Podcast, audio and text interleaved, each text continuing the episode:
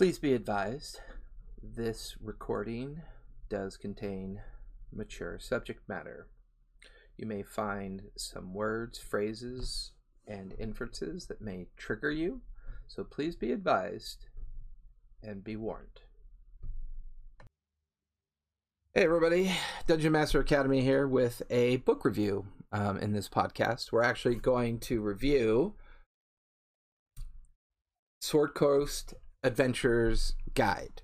Now, if you've already procured the Dungeon Master's Guide, the Player's Handbook, the one of three basics, well, technically one of four basic starter sets, right? There is the Essentials Kit, the Starter Set, the um, Rick and Morty set, which is fun. I do, rec- and I'll do a, a podcast review of that because I've run that one before, and it's fun. I'm not gonna lie, if you're a Rick and Morty fan, the whole source material is pretty cool. If you're a Stranger Things fan, I highly recommend if you see that box set, pick it up. It's it's a fun collection as well. As you begin to expand your book collection or digital collection, I highly recommend Sword Coast Adventures Adventures Guide. And I apologize, sword is one of those funny words for a lot of people. Um, but here's here's the reason why. When the way they've broken up this book is that there's a lot of really fun content in here. Um, not only do so here I'll break it down for you, right? So it's basically in six parts. Um, there's a Welcome to the Realms, which is a whole ton of lore, a lot of lore.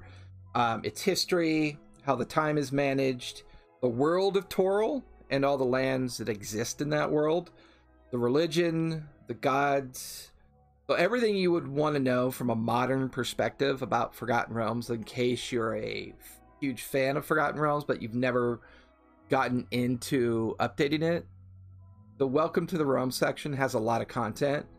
I enjoyed reading it. It's one of the few things I read thoroughly and really enjoyed it, and I go back and read it all the time.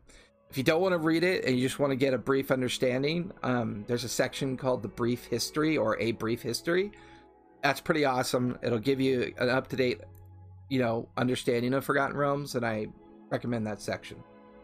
Then there's another section called the Sword Coast and the North, uh, the Lord's Alliance, Dwarf Holds of the North, Island Kingdoms, Independent Realms, the Underdark. This is essentially the the um, the the dwellings, the the politics, the kingdoms, everything you would need to give yourself some immersive information about how to run either your own homebrew version in this world or how Forgotten Realms is can be run based on the information they provide um, in that section. The other thing too is there's a section called Races of the Realms. Now, Races of the Realms are really cool. Um, I don't use race anymore. I call it lineage. So lineage of the realms, but in the book it's called Races of the Realms uh, dwarves, elves, halflings, humans, dragonborn, gnomes, half elves, half orcs, and tieflings. Um, it gives you an interpretation of how Faerun interprets those lineages. I very rarely stick to those guidelines. I usually go with my own from a homebrew. There's a section on classes in Faerun, right? You're wh- whatever you're specializing in. Um, a lot of content, a lot of detail, uh, feats, features, and things that aren't in some of the other you know, content based books. Another fun one is backgrounds. There's City Watch, Clancrafter, Cloistered Scholar, Courtier. So, you know, basically all that really fun content about how to add unique backgrounds to player characters is here. So if you're if you're a DM or GM, you may not find backgrounds overly important. Um, and their final section, class options in other worlds. So this is really neat, right? So this came out before Eberron came out. So Eberron obviously has its own content now, and I will get to that in the future.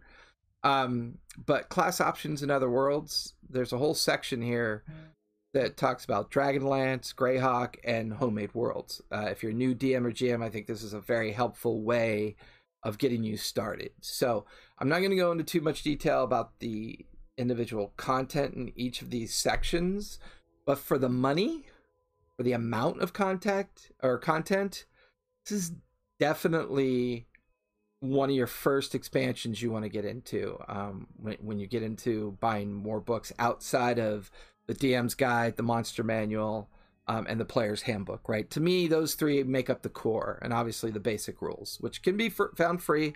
D and D Beyond, uh, um, uh, you can get those for free, or if you buy one of the four box sets out there that have the um, basic rules.